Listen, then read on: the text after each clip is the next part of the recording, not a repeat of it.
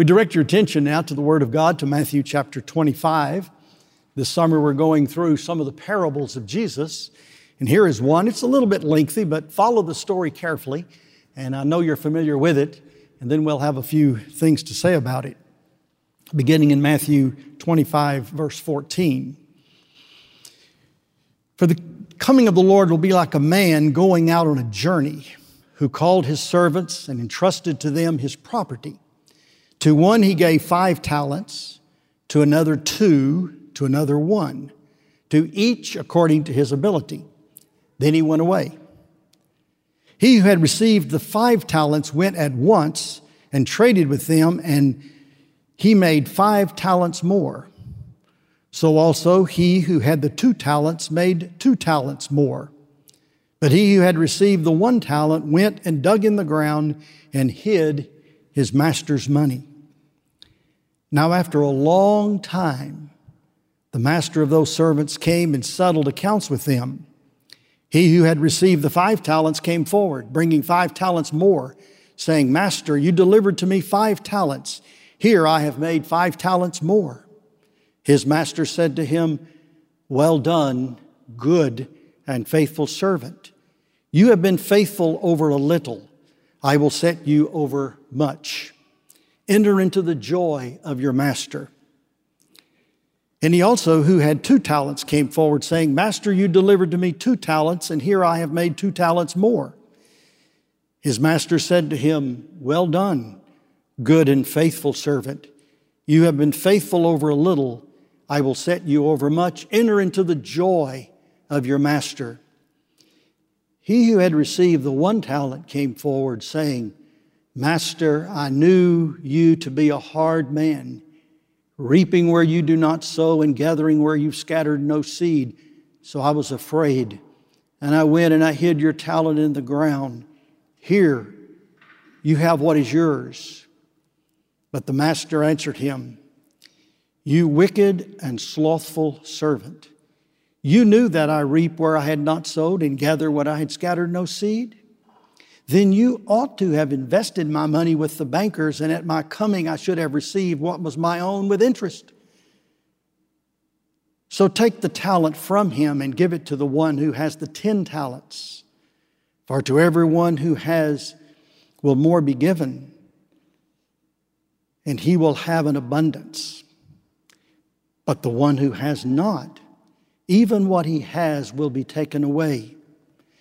And cast the worthless servant into the outer darkness. In that place there will be weeping and gnashing of teeth. The word of the Lord. You may be seated.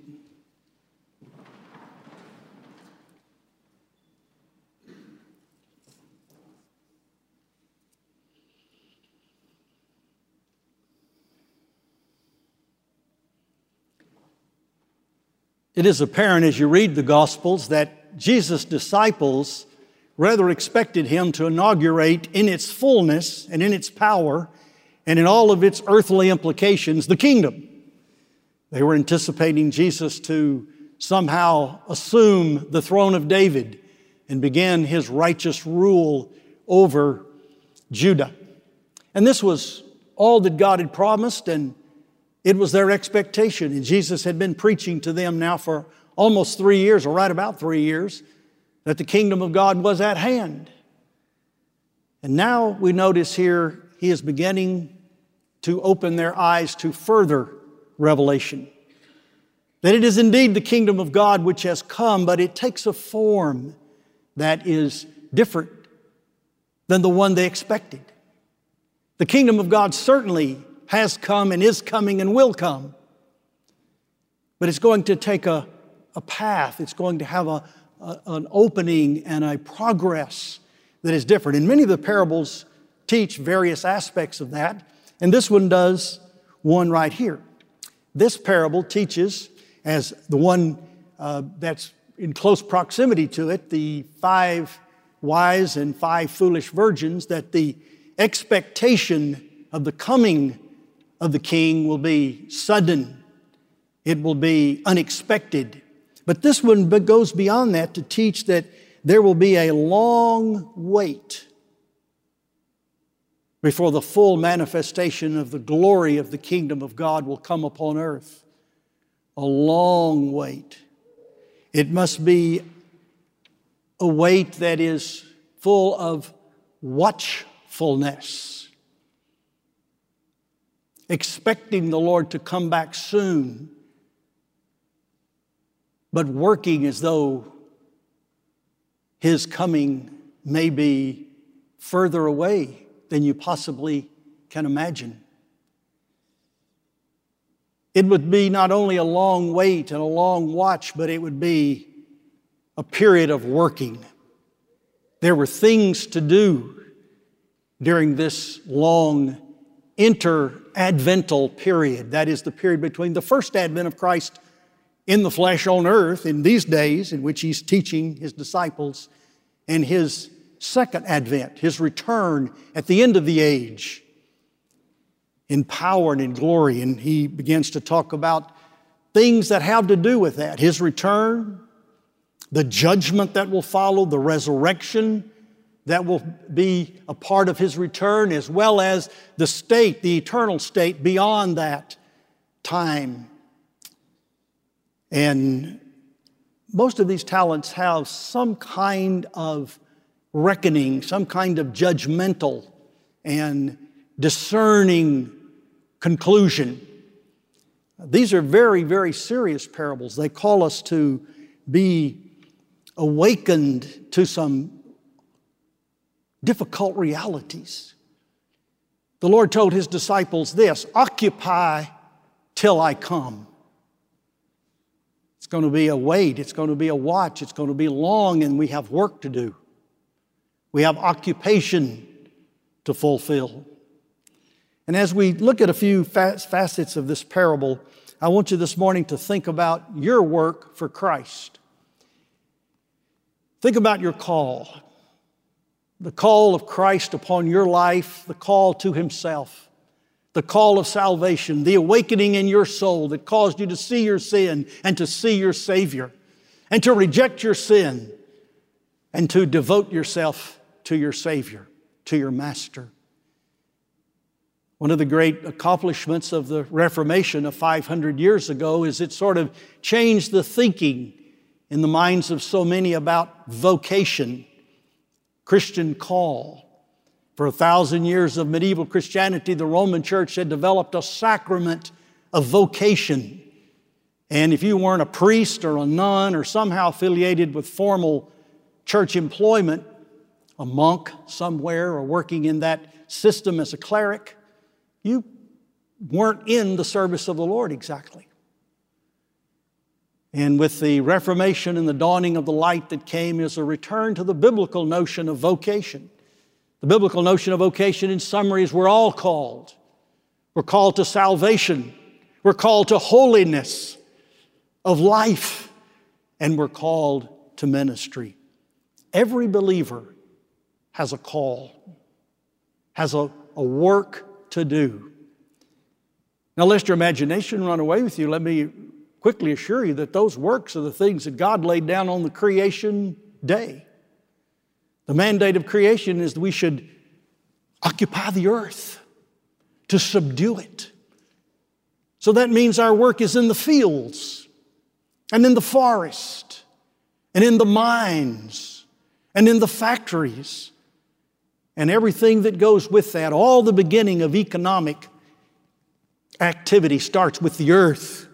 Everything that mankind needs for his existence upon earth for all time comes from the earth. It is extracted.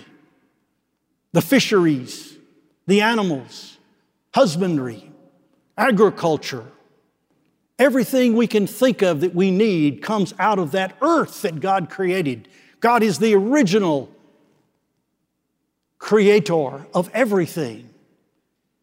And when He created the earth, He gave us what we needed. That's why I don't get too alarmed about some of these theories about the earth having all kinds of warming and cooling and all sorts of things. I have a confidence that the earth's going to be inhabitable as long as God intends it to be inhabitable.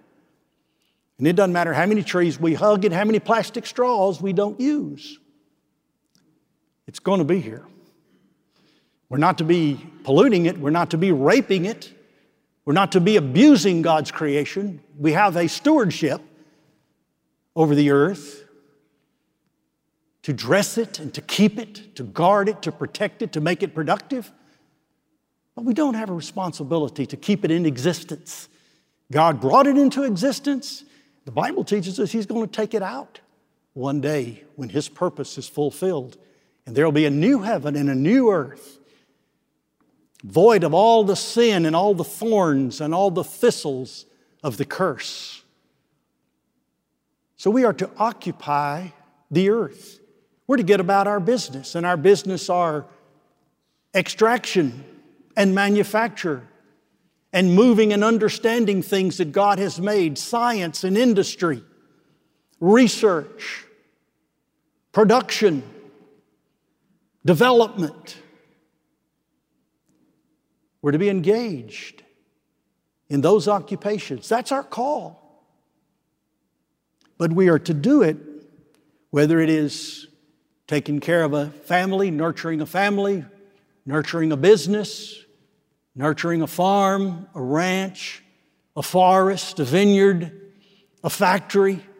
Whatever the stewardship is, it is to be done for the glory of God. That we're to work in such a way that we not only find life productive and helpful and beneficial, but we are all to be in, industrious, faithful, diligent, prudent in all the things that we do. In fact, in the parable here, we speak of the master who gives his servants talents. He bestows talents upon them.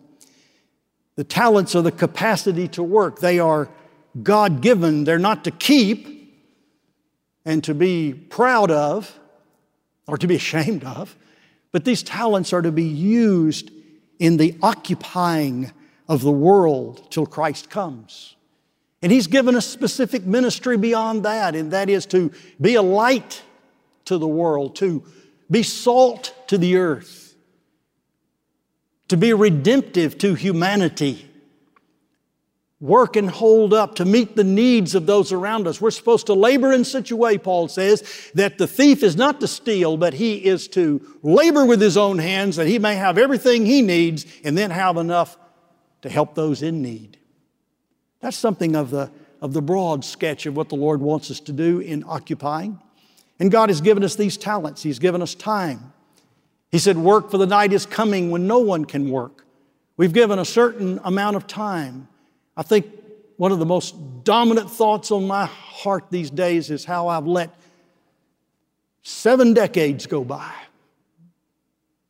And I've been busy, but I have not been working for the Lord as I should. I cannot see fruit in my life or a place. I, I feel like I have squandered. And it great conviction comes over me. And, and I want you to think about your own life. God's given you money, resources. How much of that have you put upon your own consumption? Houses, lands, comforts, furniture, cars, various kinds of financial instruments. And then how much have you given to others in need directly? How much have you contributed to the broader cause of Christ as so many ministries, including this church? And others need the resources to extend to places we cannot go individually, but must go collectively through our, our missionary and our evangelistic efforts, and church planning, and all the rest. What, what are the percentages? How much have you consumed upon yourself versus how much have you given to the work of the Lord? And we see some principles involved here in something like that. It's, it's our talents, our gifts, our abilities, our, our skills do we tend to depreciate our talent? Do we tend to want to bury our talent? Do we use it? How about the knowledge God has given us? Not only the knowledge He's given us, but the capacity to gain more knowledge. How earnest have we been in learning of God and His creation in our lifetimes? The science, which is just the word for knowledge, knowing, understanding, skills, arts. Talents are entrusted to us for use. I heard a man on the radio once say he had talent on loan from God. Well, I also heard he took a lot of flack for saying that. Well, I think he's right. All of our talent is simply on loan from God. It is a stewardship that we have and our resources, and God gives it. But notice a couple of things here about the parable. One is that the master, the scripture says, he entrusted to them his property. Then he gave them the talents. Did you see that distinction? The property is the means of production. He entrusted them with his operations. I don't know what machinery he had. I don't know what, what uh, means of production that he had exactly. Don't know what business he was in, but he gave them the means of production. He gave them the wherewithal to do the work. And then he gave them the working capital. And notice how he did it. He did it according to knowledge. He gave one man five talents according to his ability. He gave another man two talents according to his ability. The master knows his servants. The master knows their ability, their capacity, their strengths, their weaknesses. He knows us.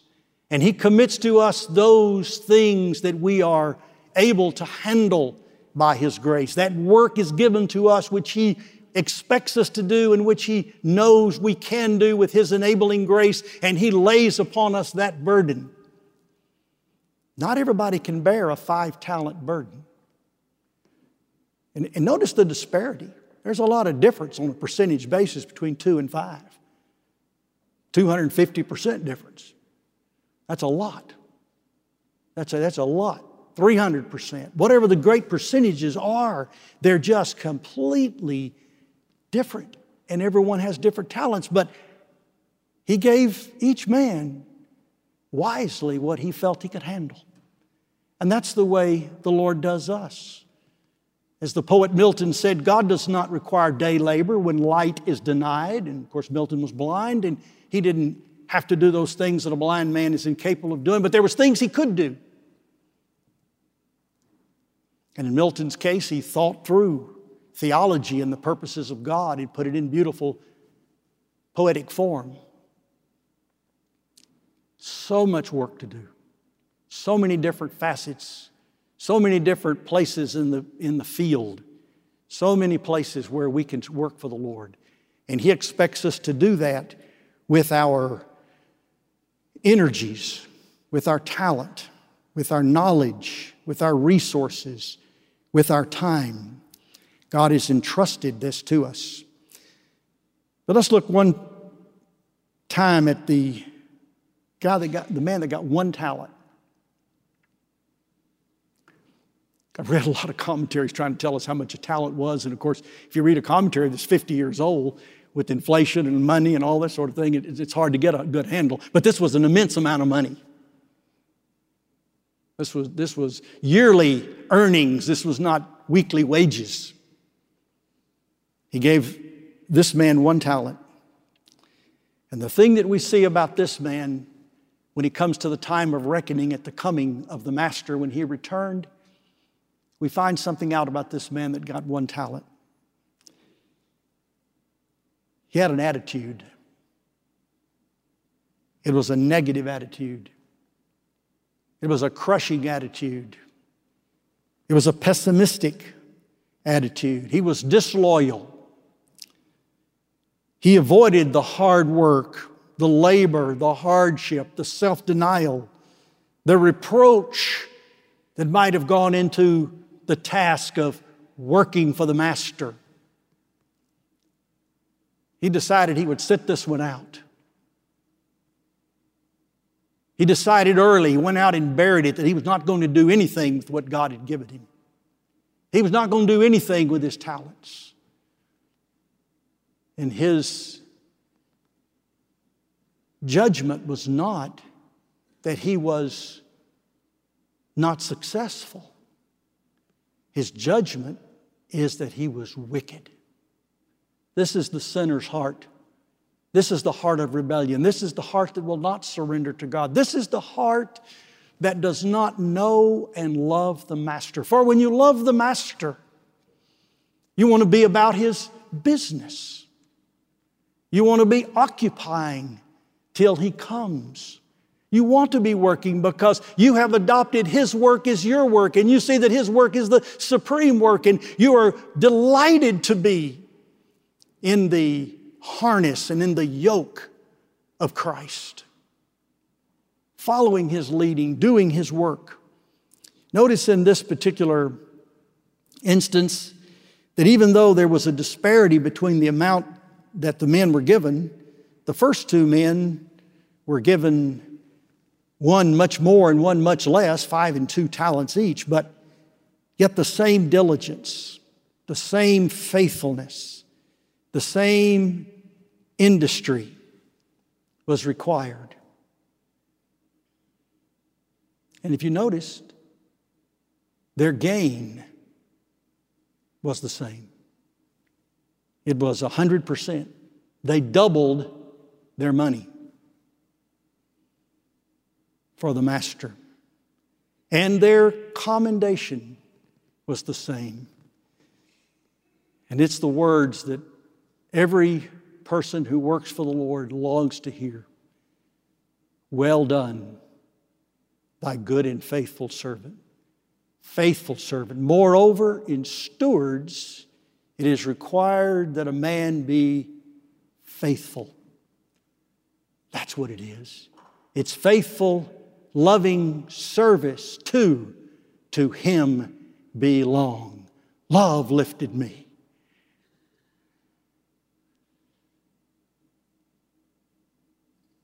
It's emotional. It's mental. It's physical. It is a commitment of your whole heart, your whole soul to the Lord. It is obeying the first and great commandment.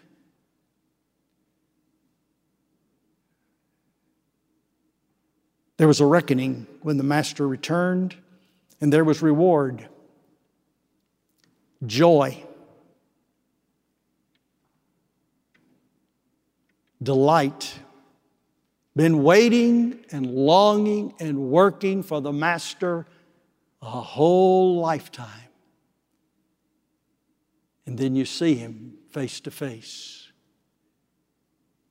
And the reward is this enter into my joy.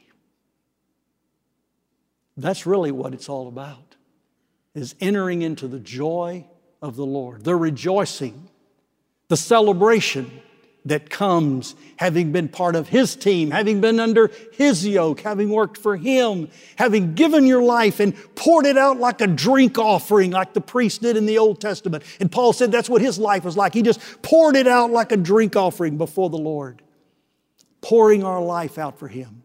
What a beautiful ideal. I know so few reach this, but this is it to see the face of the Lord and in His light, we see light. And everything shines and everything is literally glorified. Privilege, responsibility. You've been faithful over a few things, I'll make you in charge and responsible of more, of great things. Then there is sadly, and I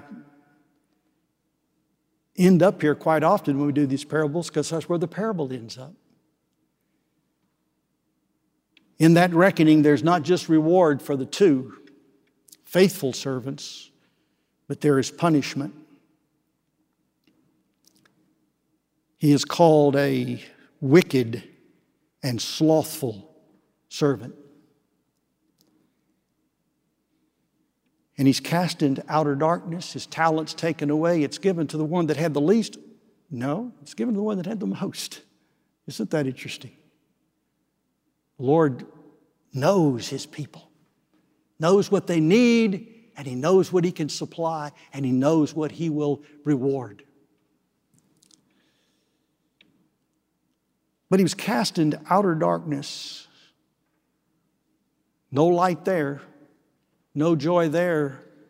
Lo, the night has come when no man can work in outer darkness. It'll be a time when it's eternally too late. There's no more time to think about occupying. It is now a place of punishment and emotional distress. We saw how wretched was the heart of this unfaithful and slothful servant.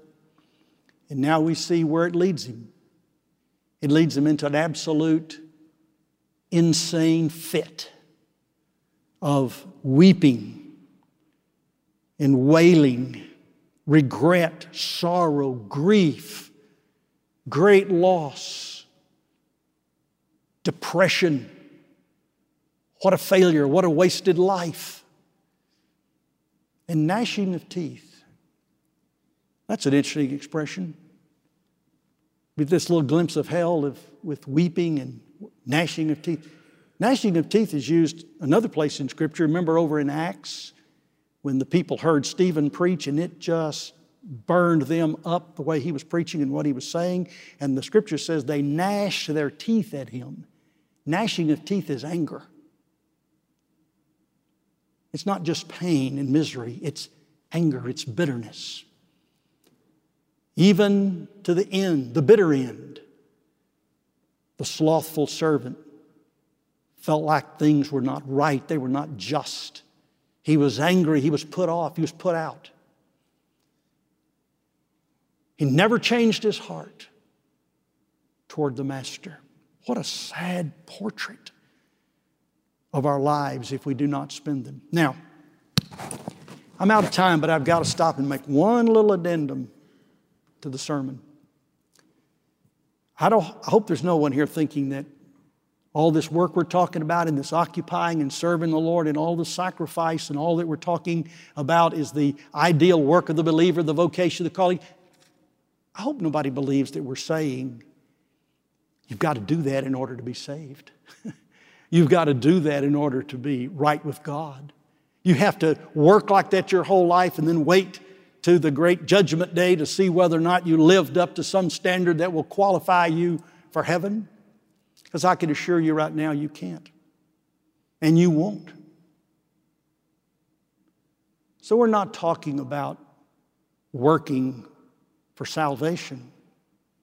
We're talking about working for a Savior who's already saved us by His grace. And the very best tie in of all of that was the scripture that we together heard just a moment ago Ephesians 2 for by grace you have been saved through faith.